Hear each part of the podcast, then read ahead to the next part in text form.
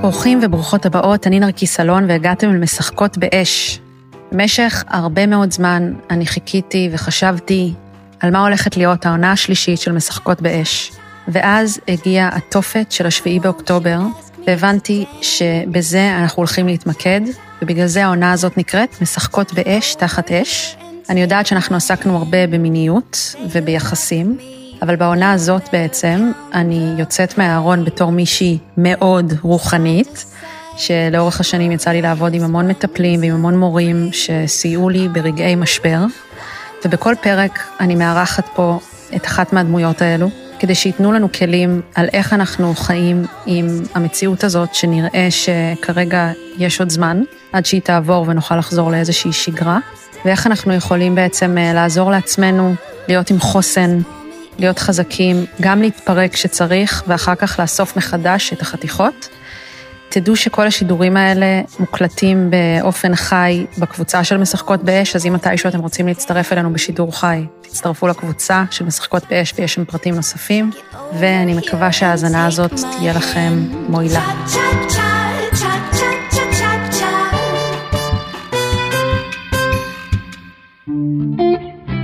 פודקאסט משחקות באש הוא בחסות הספר אישה חיה, סיפור אישי על גילוי המיניות, ריפוי היחסים בין גברים ונשים, והנשיות והתשוקה, וכן, אני נותנת חסות לעצמי, כי אם אין אני לי, מי לי.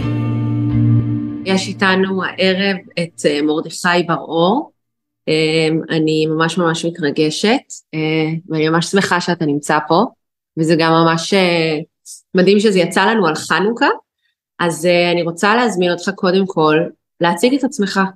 ערב טוב נרקיס, אני מרדכי, ירושלים, יזם חינוכי, הרבה שנים הייתי פעיל בבתי מדרש ישראלים, הקמתי רות קלדורון את אלול, הייתי שם שבע שנים ואחר כך הקמתי את בית מדרש קולות שניהלתי 21 שנה, וכחמש שנים האחרונות אני עוסק ב...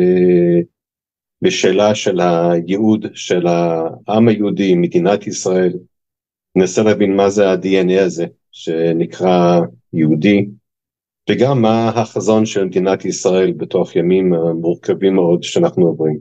מה שלומך באמת בימים האלה לפני שניכנס ל... לרעיון בוקר? יש שם ברוב, ברובד מסוים אני בחרדה, יש לי בן וחתן שנמצאים בעזה ובן וחתן שנמצאים בעוד מקומות. אני גם מרגיש שיש פה סיכוי למשהו נורא משמעותי שיקרה בקצה המנהרה הזאתי. אם נדע באמת להתחדש, אמ, האומץ להתחדש, אני חושב שיש פה סיכוי להתעוררות מאוד גדולה. אמ, אני מאוד מאוד אמ, מקווה שכך יהיה, וגם פועל בכיוון הזה כמה שאני יכול. אז אה, באמת, הספר שלך שקוראים לו ויהיה ברכה, מדבר על אה, מושג הברכה ביהדות. קשה לחשוב על ברכות בימים שאנחנו נמצאים בהם, אבל אתה מאמין שדווקא עכשיו חשוב לחשוב עליהם. אז בוא נדבר רגע על מה זה, מה זה בכלל ברכה, מה זה הדבר הזה. ראשית הסיפור של ברכה בעצם בכמה מילים, אלוהים בורא את העולם אוניברסלי, מנסה ליצור עולם שיפעל ויזרום באיזה ייעוד של חיים אתיים, בצלם אלוהים עשה את האדם, והסיפור הזה לא מצליח. Um, אחים הורגים מאחד השני, um, האנושות לא עובדת כמו שהיה רוצה, ואחרי שהוא ניסה כל מיני דברים, הוא עושה פיילוט עם אברהם. אנחנו חלק מהפיילוט הזה עד היום. הוא אומר לו, לך לך מארצך, והמשפט, הפסוק הזה מסתיים במילים, ויהיה ברכה. אם תהיה ברכה, אז ונברכו בך כל משפחות האדמה. כלומר, אתה באופן אישי תיצור מודל של ברכה שתכף נדבר עליו, ואם המודל הזה יצליח, אז העם, הציבור, החברה, שהם יוצאי חלציך, ואולי גם, בוא נאמר, אולי גם בני ישמעאל, זו שאלה, אבל ודאי בני יצחק, ודאי בני אברהם שהולכים בכיוון של בני ישראל, אמורים להיות ברכה, מודל מיוחד שמושך את הסביבה, את העולם, לאיזה ייעוד שעבורו נברא האדם בעצם. אז זה הרקע, נגיד, ההיסטורי של, של ביאי ברכה. זה הסיפור שלנו. אנחנו צריכים להיות עם שמבטא איזושהי איכות של ברכה. אבל כשאלוהים כשאלוהים אה, אמר לו ויהיה ברכה ואם תהיה ברכה אני אברך את כולם, למה הוא התכוון? זאת אומרת, איך, הוא, איך מודדים ברכה ויודעים אם uh, התקיימה? אוקיי, okay, אז בשביל זה צריך להיכנס טיפה ל, לרקע ה... של המושג הזה. אז ממש בקצרה, בגן עדן היו שני עצים, היה עץ החיים והיה עץ הדעת טוב ורע. עץ הדעת טוב ורע זה ההשכלה, זה האתיקה, זה ההבחנה בין טוב ורע, בין טמא וטהור, בין ישראל והעמים, כל ההפרדות שאנחנו עושים, כל השיפוטיות, כל האתיקה גם, כל ה mind והחשיבה, ועץ החיים זה הויטליות, זה השפע האמיתי, זה האינטימיות הבריאה, זה בעצם הדברים שאנחנו עבורם קמים בבוקר. והזוהר אומר משהו מאוד מאוד משמעותי, הוא אומר יותר משחטא האדם הראשון באכילה מעץ הדעת טוב ורע, הוא חטא באי אכילה מעץ החיים. כלומר באיזשהו מקום החיים שלנו מלאי דת טוב ורע, אבל בעצם, וזה אומרים תלמידי הארי בצפת, יבוא יום שעם ישראל יצא מהגולה ויחדש את החיים בצל של עץ החיים. ויהיה ברכה הוא הביטוי המעשי של תודעת עץ החיים. זה הרקע נגיד הקבלי פילוסופי של, ה, של ויהיה ברכה. כלומר זה לא תהיו מוסריים בלבד, כלומר זה, זה נכון, אבל מוסר בעצם שייך לעץ הדעת טוב ורע.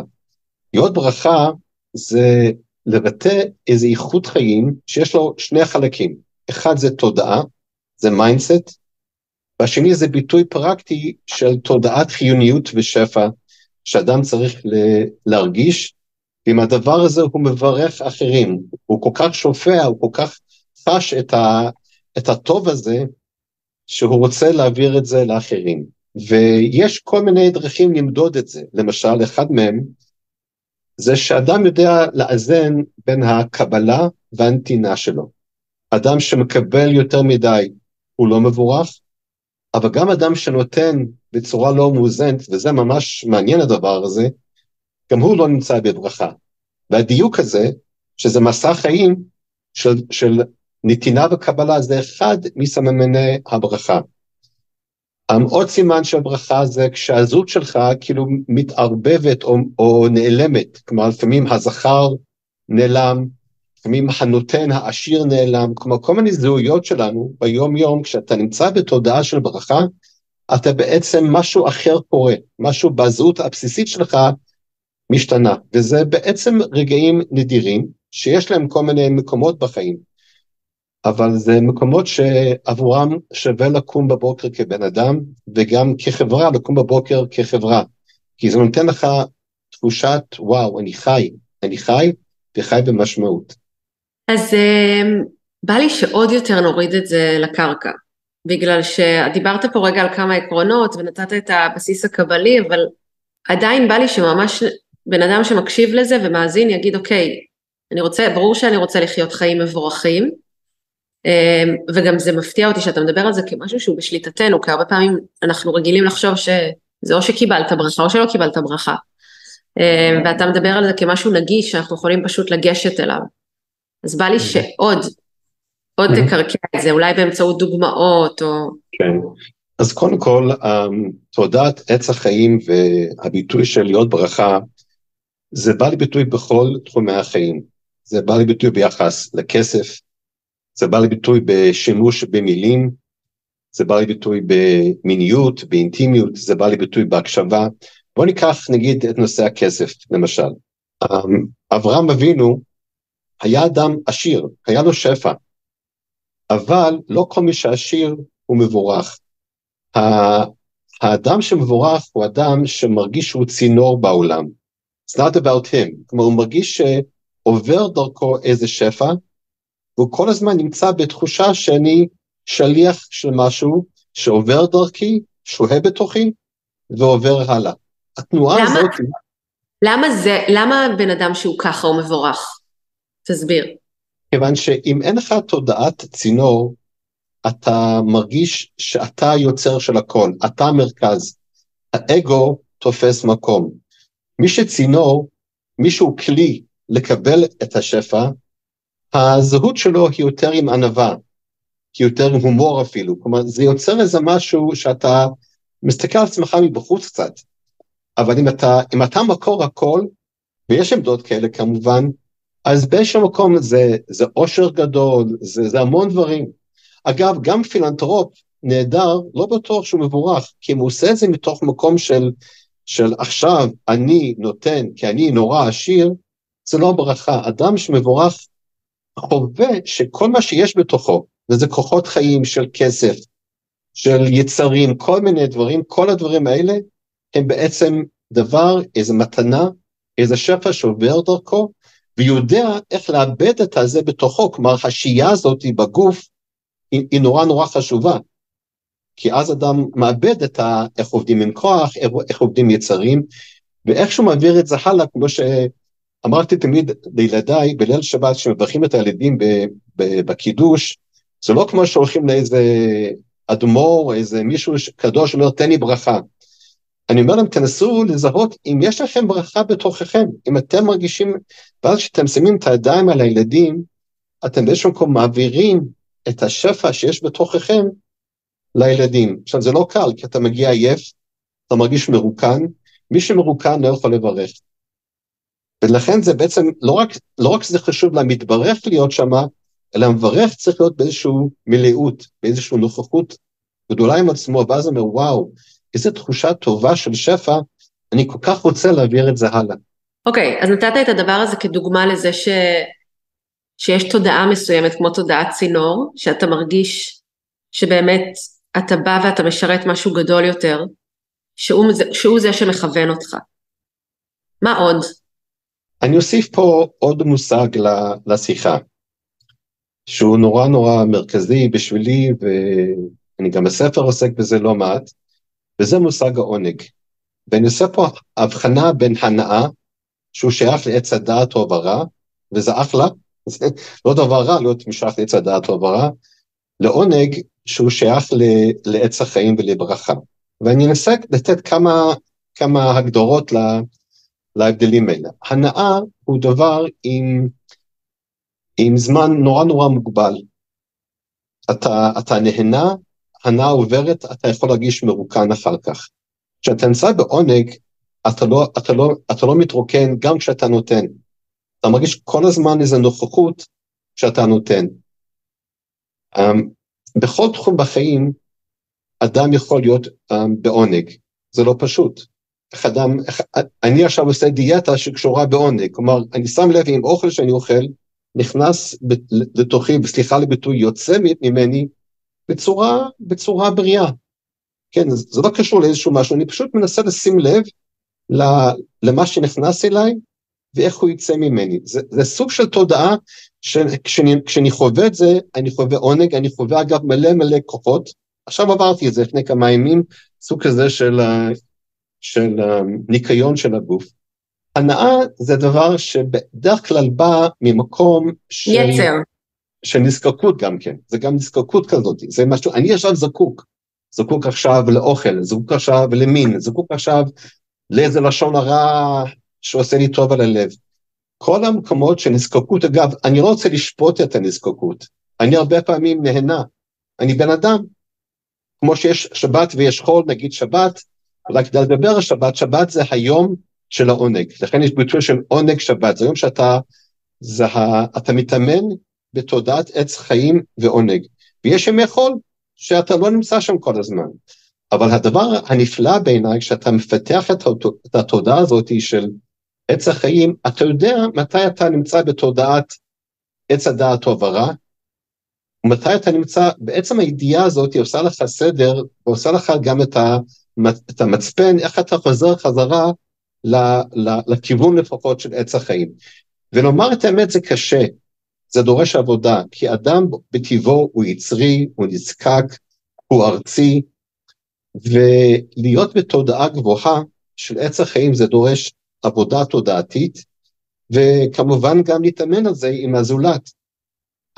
אחד הביטויים, נגיד, של עונג זה שאתה לא משתמש בשני בתור אובייקט. וואו. זה, דבר נורא, זה נורא נורא נורא מרכזי בהבחנה בין הנאה ועונג. וכאן אתה, כשאתה אומר את זה, אתה לא מתכוון לזה רק במיניות, אתה מדבר בכלל במערכת בכלל, בכלל, גם כשאתה עובד עם בן אדם ואתה צריך ממנו עזרה במשהו. כן, אני אביא לך דוגמה קצרה, כיוון שזה חנוכה, בדיוק עכשיו היה לי פה חבורת אנשים שלמדנו יחד, ממש, ממש בקצרה. אמ, נרות שבת, אתה חייב להזדקק לאור שלהם. גם בהבדלה עושים עם האצבעות כאלה של להשתמש באור. נר חנוכה, אסור לך להשתמש בהם, אלא לראותם בלבד. מה זה אומר? זה אומר שנר חנוכה יש לו משהו גבוה, אתה לא משתמש בנר הזה. נר שבת אתה משתמש בו, כלומר, ההבחנות האלה, איך, כלומר, זה לא רק במיניות, זה בכל דבר, האם אתה מתייחס לה, אפילו לחפץ, לאור, בוודאי לעובד שלך, ובכל מיני דברים, אם אתה מתייחס אליו כסובייקט, אתה נמצא בכיוון הנכון. אם אתה מתייחס אליו כאובייקט, לפעמים השני רוצה להיות אובייקט. הרבה פעמים זה קורה, שאדם רוצה להיות אובייקט. זה, זה בסדר גמור ברמה המוסרית, אבל ברמה של עץ החיים זה לא יכול להיות. שבאמת מערכת יחסים שהוא לא אינסטרומנטלי, וזה שוב, וזה דבר קשה, זה המקום שהעונג והברכה מתחילים להיווצר בתוכם. תגיד, אבל אתה גם יזם חברתי, הקמת בין היתר את קולות ועוד כל מיני פרויקטים. כשאתה יזם ואתה מקים דברים, אז חלק מהעניין זה שאתה צריך המון המון עזרה. אתה צריך לגייס משאבים ושותפים, וברור שזה נכון לעשות את זה הכי הרבה, להפעיל את כל היחסי אנוש, אנוש שאפשר, אבל יש במקומות האלה משהו אינסטרומנטלי. ממש. הרבה, הרבה פעמים מבקשים דברים וזה, זה, ואני מאחרים, אז איפה, איפה עושים פה את ההבחנה? אז קודם כל זו שאלה מאוד חזקה, ואני יכול לומר שאני um, נפלתי בקשר עם עשירים, זאת אומרת, מאוד מאוד קשה עם אנשים עשירים ליצור מערכת יחסים של כנות ו... ועץ החיים. זה מאוד מאוד קשה, אני, היה לי כמה תורמים מאוד כבדים, וזה מאוד קשה, כי החברות היא מבוססת על, איזושהי ציפייה. מהרגע שהחברות מבוססת על ציפייה, משהו שם לא מדויק. עכשיו, אני מכיר שזה חלק מהחיים. אני החלטתי לפני חמש שנים בין השאר לפרוש מה, מהדבר הזה, כי זה לא עשה לי טוב. מה זה, הדבר, מה זה הדבר הזה? גיוס כספים? כן, בגיוס כספים. כן, הרגשתי שזה פשוט לא עושה לי טוב, זה עושה לי אשליות של קשר ועוצמה, ו, וזה ממש הזיק לי. ממש מה זאת אומרת אשליות של, מה זאת אומרת אשליות של קשר? אני, אני טסתי במטוסים פרטיים של תורמים. אני, שיכנו אותי במקומות הכי מפוארים, ובאיזשהו מקום זה משפיע עליך. קשה להיות בענווה, זה עושה חשק, זה עושה, זה עושה לך תחושה של חשיבות עצמית, וזה לא עשה לי טוב. לקח לי זמן להיגמל מזה, ו- ואני מנסה היום, אגב, כשאני כן מגייס לפעמים משאבים, רק מאנשים שנמצאים איתי בגובה העיניים של השאיפה לברכה, שממש נמצאים איתי בשותפות. ברגע שזה מישהו מאוהב בי, עזבתי את העולם של הברכה. ברגע שמישהו אומר, אני מת עליך, כל מיני, והיה לי כאלה חוויות שאנשים אהבו אותי, זה פגע, זה עשה לי לא טוב לאגו, זה עשה לי לא טוב למידות שלי, והיום אני מאוד נזהר. עכשיו, יש אנשים עשירים שיש להם את היסוד הזה, אני יכול לומר שבהיכרות שלי עם לא מעט אנשים זה הרבה יותר מתאפיין אצל נשים תורמות מאשר אצל גברים. שאני יכול ליצור קשר שהוא לא, שהוא נקי. וזה ממש חוויה מעניינת, אני בלי שמות, אבל אני ממש יכול לומר שאני מכיר לא מעט נשים שהנתינה שלהם, אפילו להתארח בבית שלהם, זה תחושה שמשהו פשוט, אתה, אתה עצמך, אתה לא צריך להתלבש, אתה לא צריך להיות באיזשהו פאסון, שוב, זה לא שחור לבן, אבל, ולא פעם בבתים, ה... יש משהו מאוד מאוד um, גברי, חזק, um, זהות של עוצמה שאני לא מאמין בה, כלומר, אני לא חושב שכל עושר הוא ביטוי לברכה. Um, זה אפשרי, אבל זה דורש, נפלתי בזה, כלומר, ממש זה הזיק לי, לקח לי הרבה שעות טיפול, להבין מה השאיפה הזו להיות יד עשירים עשה לי. וזה, הרבה זמן, כי, כי זה, זה עשה לי אשליות לא טובות לזהות שלי. ואני כבר באיזה ניקיון, כן, אני באיזה ניקיון מהדבר הזה, והיום שאני ככה בונה כמה דברים שקשורים באמת למשבר עכשיו שאנחנו עוברים תוכה, ואני כן בקשר עם כמה אנשים, זה רק אנשים שהם שותפים למסע הזה. ואז אני מרגיש שאנחנו תלמידים באיזשהו מסלול משותף, וזה הרבה יותר נעים, הרבה יותר נכון. אתה מרגיש שיש אנשים שנולדים מבורכים? כן, כן. איך זה יכול כן. להיות? כלומר, אני ודאי ככה, ככה לא, לא גדלתי. אני גדלתי לגמרי בעץ הדעת טובה, בגדול אני בן של שני יוצאי שואה, וההישרדות היה דבר מאוד חזק ב, באיפה שגדלתי. אבל יש אנשים שגדלים למשפחות שזה נמצא באוויר, איזה שמחה, איזה נתינה, זה קיים. Um, אני, אני כן ראיתי את זה. כשאני מנחה סדנאות, אני שואל אנשים, אתה מכיר מישהו מבורך?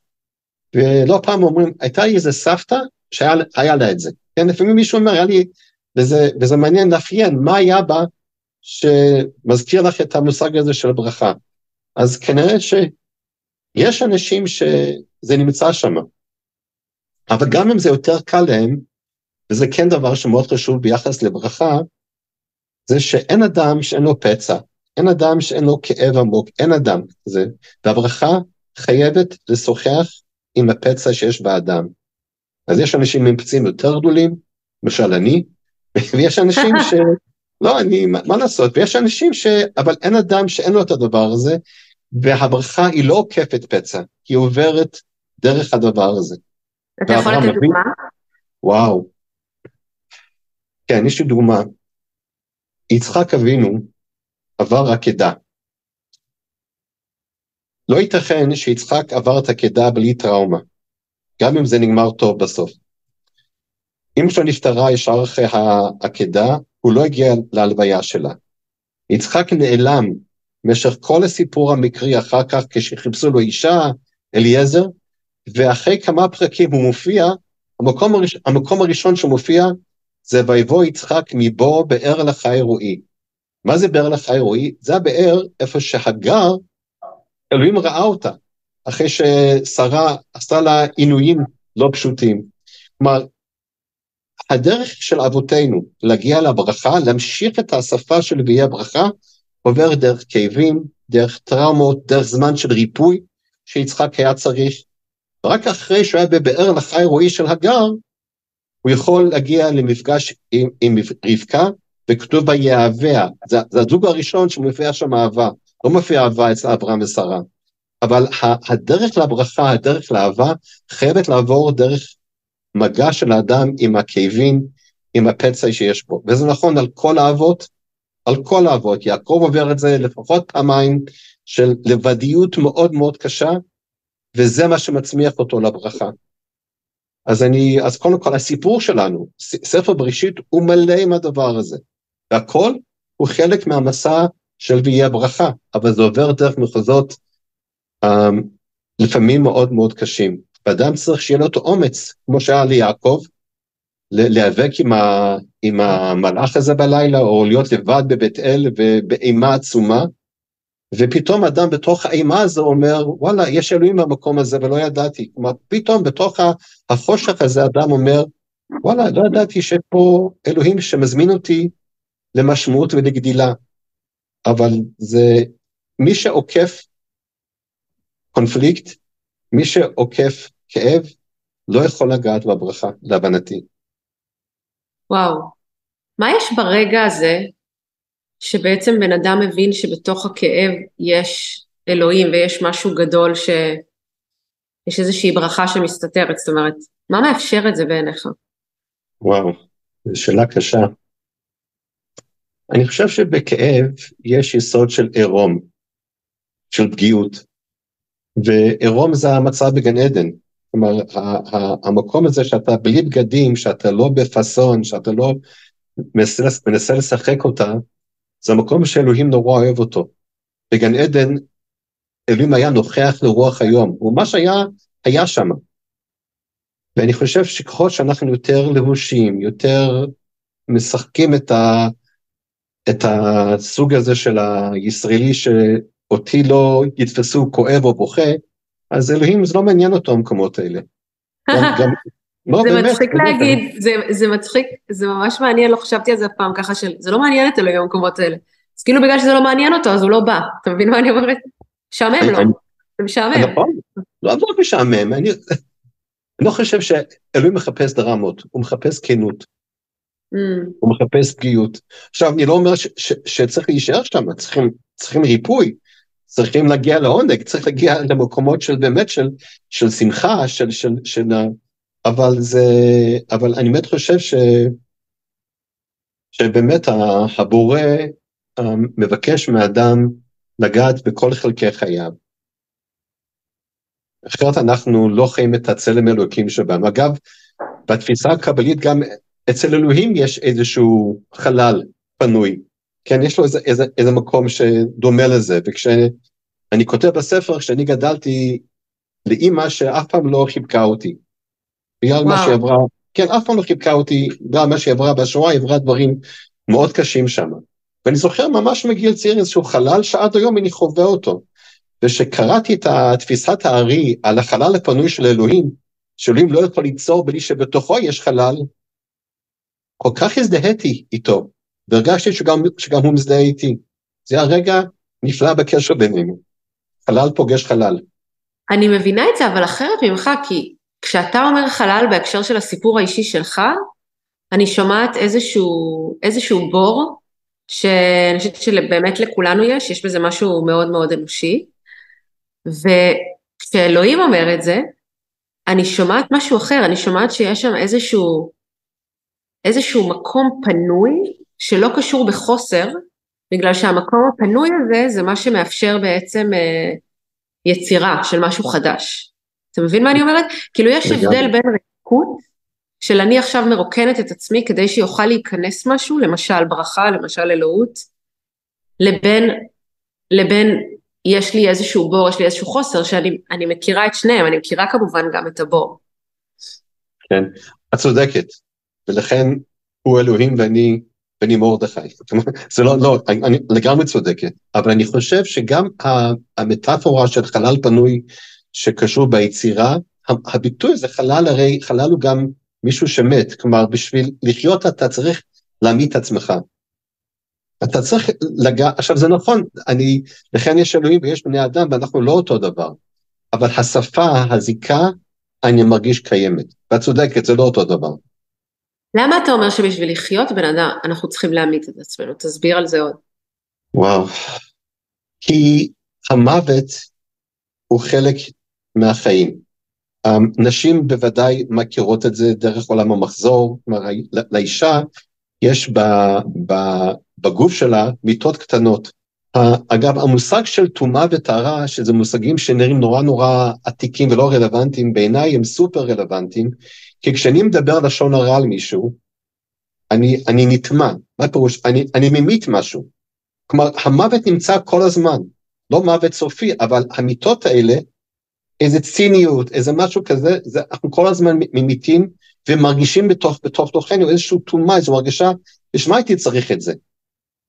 ולכן אני אומר, ככל שאדם יכיר בעובדה שאנחנו מוקפים במיטות קטנות, שאנחנו ניפול וצריכים להיטהר, צריכים להיטהר מהם, צריך לעשות איזושהי פעולה של התארות.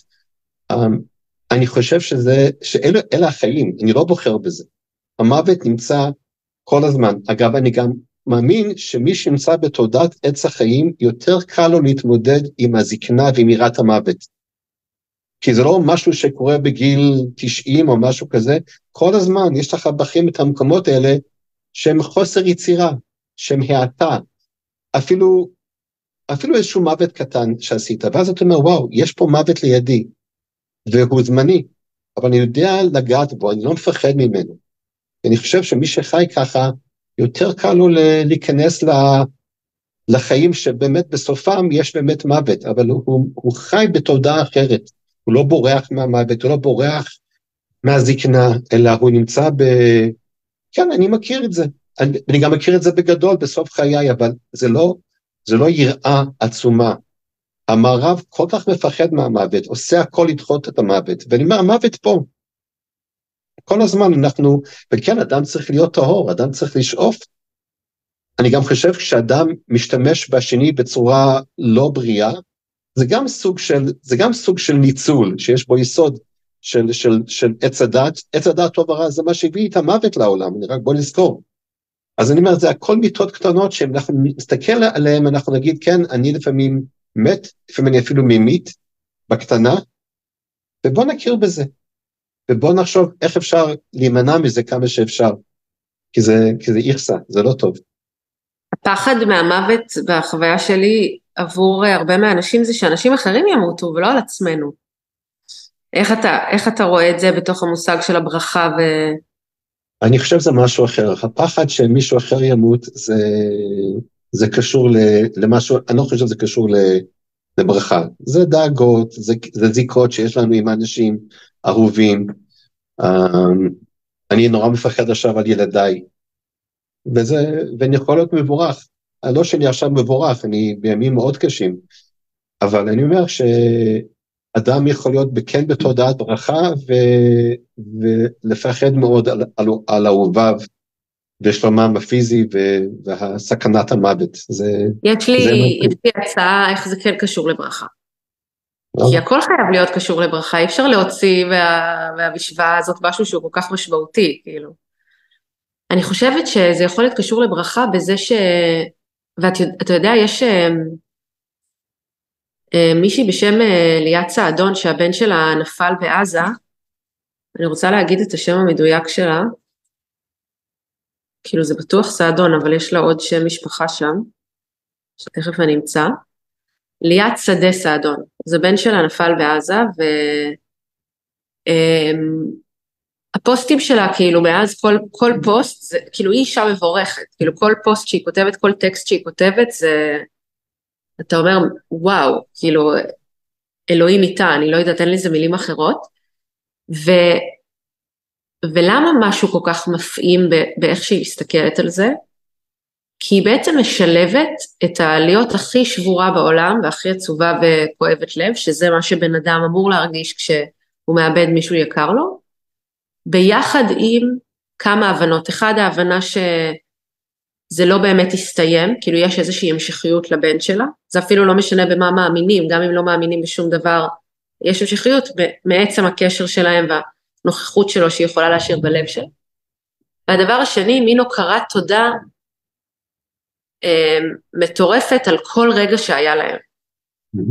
כי בעצם כל רגע שיש לנו עם אנשים שיקרים לנו הוא ברכה והוא לא מובן מאליו. אה, זה, זה מתנה שניתנה לנו שהיא, שהיא, שידענו שהיא זמנית, ידענו, כאילו כמו החיים שלנו, ידענו שהיא זמנית. ו, ויש משהו בגישה שלה ש, שאתה רואה, היא אפילו כתבה באחד הפוסטים לפני כמה ימים, היא תיארה איזשהו יום שהיא הצליחה להיות שמחה, שממש כזה השמש ליטפה אותה, והיא נזכרה באיזה רגע והיא הרגישה כאילו הוא הולך איתה ברחוב, והיא פתאום הרגישה תחושות אחרות מאבל, ואז היא כאילו, היא שמה שם איזשהו משפט שהיא אומרת, כנראה שבכל זאת אני אהיה בסדר. שזה, אתה יודע, אימא, אימא שכולה אומרת את זה חודש וחצי אחרי שהבן שלה נפל. אמ, וזה הדבר הכי מרגש בעולם, אתה אומר וואי, זו התמודדות מבורכת עם אבל. זה לא, מחזיר, זה לא מחזיר את הבן שלה, זה לא מקטין את העצב שלה, זה לא מקטין את השבר, זה לא. אבל אמ, זה פשוט מראה אפשרות, זה מראה איזשהו, איזשהו פתרון שיכול להיות, וגם עוד משהו שאני קיבלתי ב... באחת השיחות שעשיתי לפודקאסט הזה, הרי בדרך כלל הפודקאסט הזה, כמו שאתה יודע, עוסק במיניות, ועכשיו בגלל המצב, אמ, אני מקדישה את העונה הזאת לתודעה, בגלל שאני מרגישה שממש צריך את זה,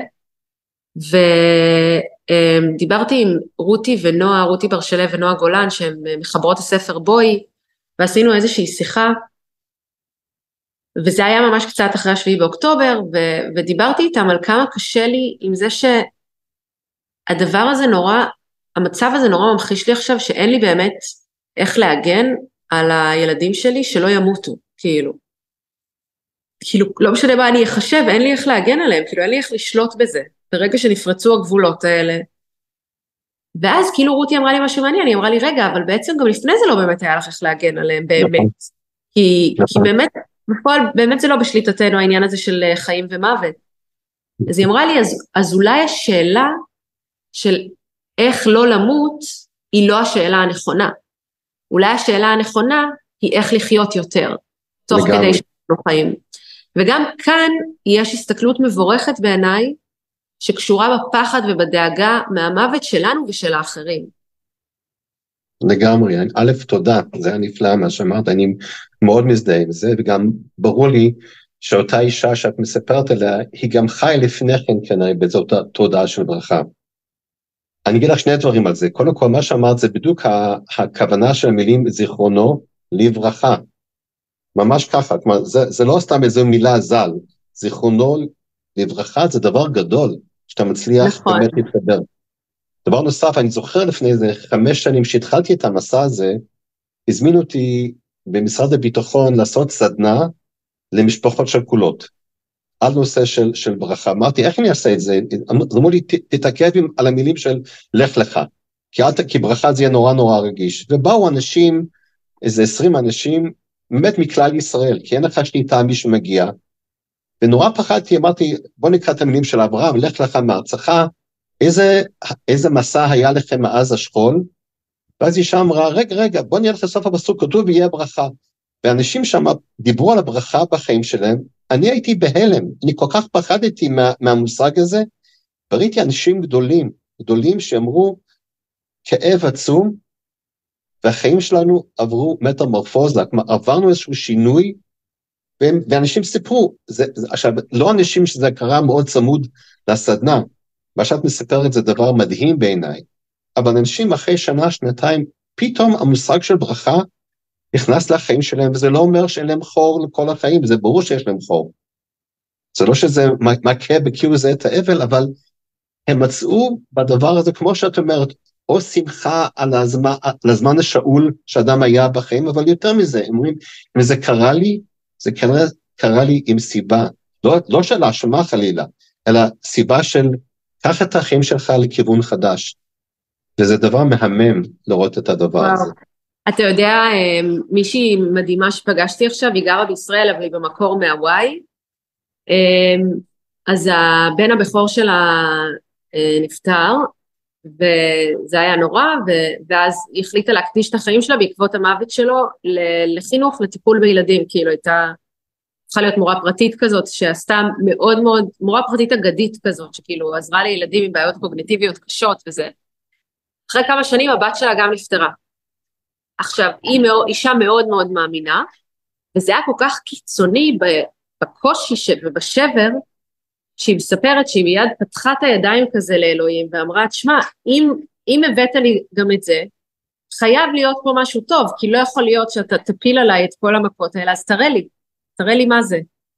ו, ובאמת, אחרי שהבת שלה נפטרה, היא החליטה לקחת את המודל ואת השיטה שלה ולהפוך את זה ל, לארגון, זאת אומרת, ל, על, על שם הבת שלה, ולהביא את המודל הזה לעוד ועוד ילדים. ואני מסתכלת על מישהי כזאת, ואני אומרת, וואי, שום דבר, זה כאילו מרגיש, מי יכול עליה? אתה מבין מה אני אומרת? בטח. כאילו שוב, מי, מי יכול על, על גישה כזאת? זה, זה כמו, כמו להיות אדם מואר כזה. כן. Um, בא לי שתספר, שתסביר עוד קצת לרגע על המושג זיכרונו לברכה.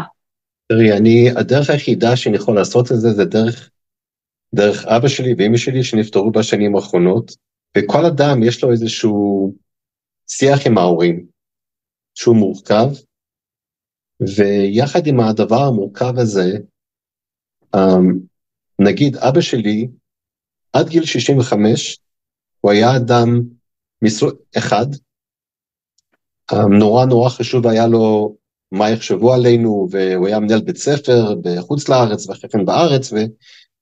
ומגיל 65 um, הוא עזב את אימא שלי, הם, הם התגרשו בגיל, אחרי 45 שנה, שניהם יוצאי שואה, והתחיל חיים חדשים מדהימים של גם אהבה, גם באמת לחיות את החיים בלי מה יחשבו עליו. ואבא שלי, זיכרונו, לברכה בשבילי, הוא דוגמה לאדם שבגיל מאוד מבוגר מצא חיים, מצא אהבה, שם בצד כל מיני דברים שהוא גם חינך אותנו עליהם וגם ביקש סליחה על זה. עכשיו, מישהו יכול, מישהו יכול להגיד כמה הוא היה קשה בבית, כמה הוא היה אבא לא קל, אבל זה הבחירה שלך, זה הבחירה שלי להגיד, וואו, איזה מודל האיש הזה. אבל זה מה שאני יכול לומר על המושג הזה, ואני גם חושב שזה לא קל. הרי כל הטיפול שאתה עושה מול ההורים זה בכדי שגם בחיים תמצא את הברכה. והברכה, אגב, תמיד זה, זה משהו מאוד חשוב. הברכה שהביאה ברכה קורית אחרי שיש לך לך. זה לא יכול לקרות בתוך בית ההורים. חייב להיות איזשהו ניתוק, איזשהו זיהוי מחדש שלך מחוץ לבית ההורים. בדרך כלל זה יבוא יחד עם זוגיות או הקמת בית, ואז באמת השאלה איך אתה נפרד בברכה. זה, זה, זה לא יכול לקרות בתוך איזשהו בית אחד, זה, זה, זה דורש איזשהו, כמו שכתוב בתורה, הקן אדם עוזב אביו ואמו, ורק אז ודבק באשתו. צריך להיות איזושהי עזיבה, והעזיבה הזאת היא לא צריכה להיות בחוצפה, היא לא צריכה להיות באיזשהו, um, באיזשהו פנים זועפות או, או כעס, אלא להגיד, אני יוצא למסע ואני אקים בית אחר, ותודה, תודה, איזה ברכה. זה, אתה יודע, היה פרק שעשיתי בעונה הזאת על קונסטלציה משפחתית, אז uh, ישי שמוביל את התחום בארץ היה, והוא הסביר ש... שמשפחת המקור שלנו זה מקור הכוח או היעדר הכוח הכי חזק שיש לנו כבני אדם, ובאמת חלק מזה זה להכיר בברכה ומתנה שנתנו לך ההורים, על אף החסרונות ועל אף הקשיים וזה כאילו שזה מעניין שאתה, זה מעניין הקישור של זה לזיכרונו לברכה. אז אני רוצה באמת אמ, בסיכום שלנו להתחיל לקשר את זה באמת למצב עכשיו, כי אתה דיברת, נתת דוגמאות על, אמ, על תיקון ותהליכים, אמרת הברכה צריכה לעבור דרך הפצע שלנו. ודיברת גם, נתת דוגמאות על תהליכים שהיו בין דוריים, אה, למשל עם שרה, שהייתה צריכה, היה צריך לעבור את הדבר הזה, ששרה ואברהם, רק אחר כך יצחק יכל להיות אה, מאוהב באשתו, ולעשות את הריפוי. ו, והשאלה, כאילו בקשר למה שקורה לנו עכשיו, קורה עכשיו משהו מאוד מאוד מאוד קשה לעם שלנו. איפה אתה רואה את הברכה נכנסת פה? מה הפצע שזה עובר דרכו? מה התיקון? תראי, אני עדיין בטראומה, כשאתה בתוך טראומה, אין לי מילים סדורות. אז בתוך המילים השבורות אני אנסה להגיד משהו, כי באמת, אני, אני שבור, והמילים שלי הן, מגמגמות, הן, הן לא במקום המסודר שהיה עד עכשיו בשיחה היחסית. אמ, אני חושב שהמלחמה הזאת נוגעת בכל, בכל, בכל אחד מאיתנו ברובד מיתי, ברובד קיומי מאוד מאוד עמוק. הזוועות נוגעות באזור הזה, ואני חושב שזו הזמנה לגעת באזור הזה. בשביל מה אני קם בבוקר? מה זה להיות יהודי? אבל באמת מה זה להיות יהודי? ו, ובשביל מה שווה למות בעד ארצנו? סליחה על הביטוי, אבל באמת בשביל מה? ואני חושב שזה רגע מדהים לשאול את השאלה הזאת, לשם מה? ואני לא מסתפק, um, הרבה אנשים קוראים למלחמה הזאת מלחמת העצמאות השנייה, ואני אמרתי לא מזמן באיזה פורום שהייתי בתוכה, שמלחמת העצמאות הראשונה, הרקע שלה היה אלפיים שנות גלות ושואה שהייתה שלוש שנים קודם. המלחמה הזאת צריכה לשאוב את כוחה מהעתיד, לא מהעבר. לא מההישרדות, היא צריכה לשאוב מאיזה כיוון של משמעות. ולכן אני אומר, הכיוון הזה של המשמעות, אני קורא לזה, אני קורא לזה עין הסערה, כי בעין הסערה יש שקט. אם אדם בתוך הסערה הזאת מוצא, וואו, אני רוצה לעסוק מה זה ברכה, קודם כל ברמה האישית, ברמה המשפחתית. האם החברה הזאת, ואני ממש עובד על הדבר הזה, אני עובד עם אנשים מכל הקצוות, כי אין אדם, לא חרדי, ולא ליברלי וכל מה שבאמצע, שלא קם בבוקר בשביל פרנסה טובה, להיות שמח בחלקו, הוא לא מחפש, הוא מחפש אהבה וכלים טובים לתקשורת. אין לך אדם שהאזורים הראשונים האלה לא בוער בתוכו. ואז השאלה איך היהדות קשורה לזה, איך להיות יהודי קשור לזה. אז זה, אבל אני אומר, אני חושב שבתוך הכאב הזה, הוא עצום והוא לא ברור לאיפה זה הולך, ואנחנו צריכים למצוא חוסן לעוד כמה חודשים לא יודע מאיפה נמצא את החוסן הזה, אבל אני כן חושב שאם אתה אומר, זה רגע מיוחד לשאול את השאלות הכי הכי ראשוניות האלה, ולהיות בשם בענווה ובשקט, ולראות מה בא לך. ומשם באמת לראות שהאור שבקצה המנהרה זה שהחברה הזאת צריכה להיות ברכה, היא צריכה להיות ברכה קודם כל לעצמה, צריך שתהיה כלכלה מבורכת, צריך שתהיה תקשורת מבורכת, צריך שתהיה משפחה מבורכת, צריך שתהיה מנהיגות מבורכת, אנשים שיודעים את הגבולות שלהם בעולם. ואני אומר, אם אנחנו נשאף לכיוון הזה כיחידים וכחברה, אז כן, אני חושב שאפשר למצוא ברכה בתוך הקושי העצום שאנחנו נמצאים בו. אז אתה אומר, לנשים כאינדיבידואלים, להסתכל על המצב, להתמודד עם השאלות האלה של רגע, לשם מה, ולשם מה התכנסנו ומה אנחנו עושים פה, ו, ואז כל אחד מוצא את המשמעות שקשורה גם בתקווה שלו לגבי העתיד, ומה הוא רוצה לעשות עם העתיד שקשור פה, וזה יכול להיות המסלול שלנו ל, להביא את המציאות הזאת למשהו מבורך, כי זה איזשהו חזון משותף ו, והליכה הליכה בדרך. נכון. משהו שאנחנו רוצים לעבוד בשבילו. כן. אני יכול להגיד שלי זה נותן הרבה כוח. לעשות את התהליך הזה. כן, ממש, גם ברמה האישית, כלומר זה, זה תמיד מתחיל באישי, זה לא, אם אתה קופץ לחברה, אתה, זה לא יצא בסוף, אתה חייב, אנשים עם פאתוס חברתי, אני היום לא, לא מחזיק מהם, כיוון שאני מרגיש, איפה האישי, איפה, ה, איפה זה קורה בבית? מה זה מבחינתך? תדגיש לנו קצת, מה זה אומר פאתוס חברתי?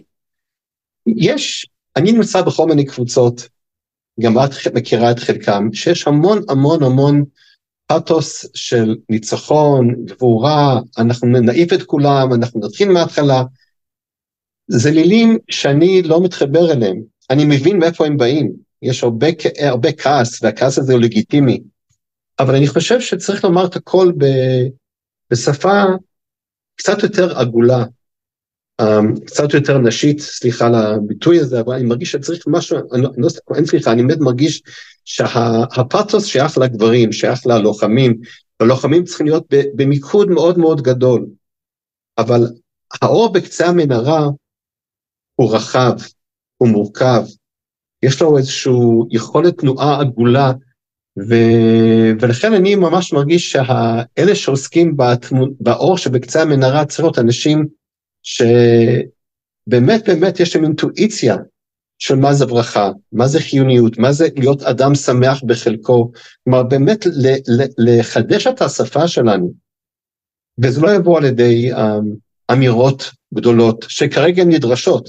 כלומר, אני באמת חושב שצריך עכשיו אמירות מאוד מאוד גדולות, אבל אני לא רוצה שהם יובילו אותנו בקצה המנהרה הזאת, אני רוצה שיהיה שם קול אחר, שפה אחרת, ואנשים שבאיזושהי ענווה אומרים, בואו נפתח את העיניים ונתחיל מההתחלה, כי עברנו דברים קשים ויש לנו ייעוד מדהים. אנחנו חיים בתקופה שאלפיים שנה לא יכולנו לחיות את הייעוד הזה, כי היינו בהישרדות. ועכשיו אנחנו יכולים לחבר את ההישרדות, כמו שעשה ויקטור פרנקל, זיכרונו לברכה, ממש, לחבר את, ה, את, ה, את ההישרדות עם הייעוד והמשמעות. זה הזמן לעשות את זה, לא בעוד חודשיים. להתחיל עכשיו לחשוב איך אנחנו יוצרים את הכלים שיוכלו לקבל את הברכה ביציאה מה, מהמנהרה הזאת.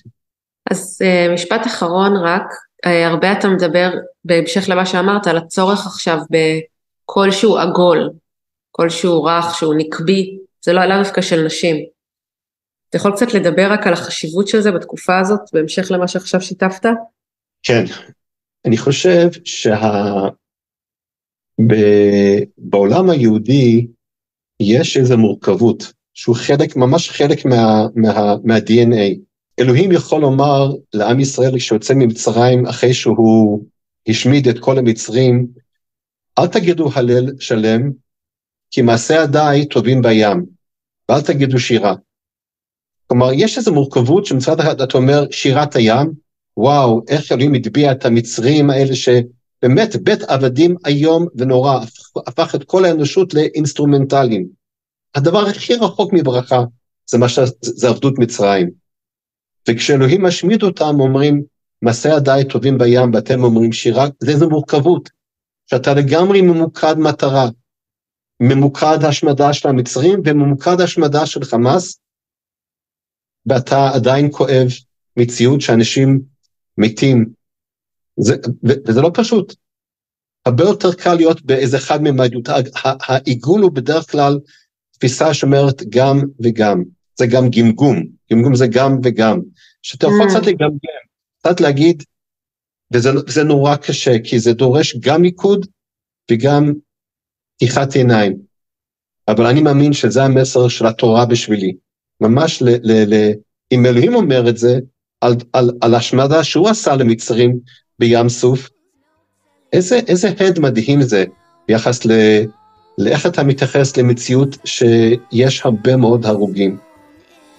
ואני לא אומר פה שום דבר, לא שמאל, לא ליברלי, אני מאמין שזה גישה, וזו גישה שהיא גישה מורכבת, והמורכבות היא, היא ההתחלה של יצירת העיגול הזה. מרדכי, תודה רבה רבה שהנגשת לנו את, ה, את המילה הזאת, ש, ש, שהיא גם פעולה והיא בחירה, אה, והיא גם המחויבות שלנו. אה, בתקופה שזה קשה לחשוב על דברים כאלה, אבל אה, אנחנו חייבים לחשוב על זה דווקא בתקופה כזאת. וזהו, אנחנו גם נסיים עם, עם תפילה בנר, אנחנו בנר שישי, נכון? כן. לשיבה בשלום של חטופים, של כל החיילים בעזה, וגם החלמה מהירה לכל הפצועים. כמו כן. שאמרת, שיהיה לנו חוסן, ותודה רבה. אני מודה לך, מרקיס. תודה שהייתם איתנו. אני מזמינה אתכם להצטרף למשחקות באש. יש שם דיון מרתק בתקופה הזאת על יחסים, על מגדר, גם על מיניות, ועל איך אנשים מתמודדים עם המציאות המאתגרת שאנחנו נמצאים בה. תודה שהקשבתם. צ'אט צ'אט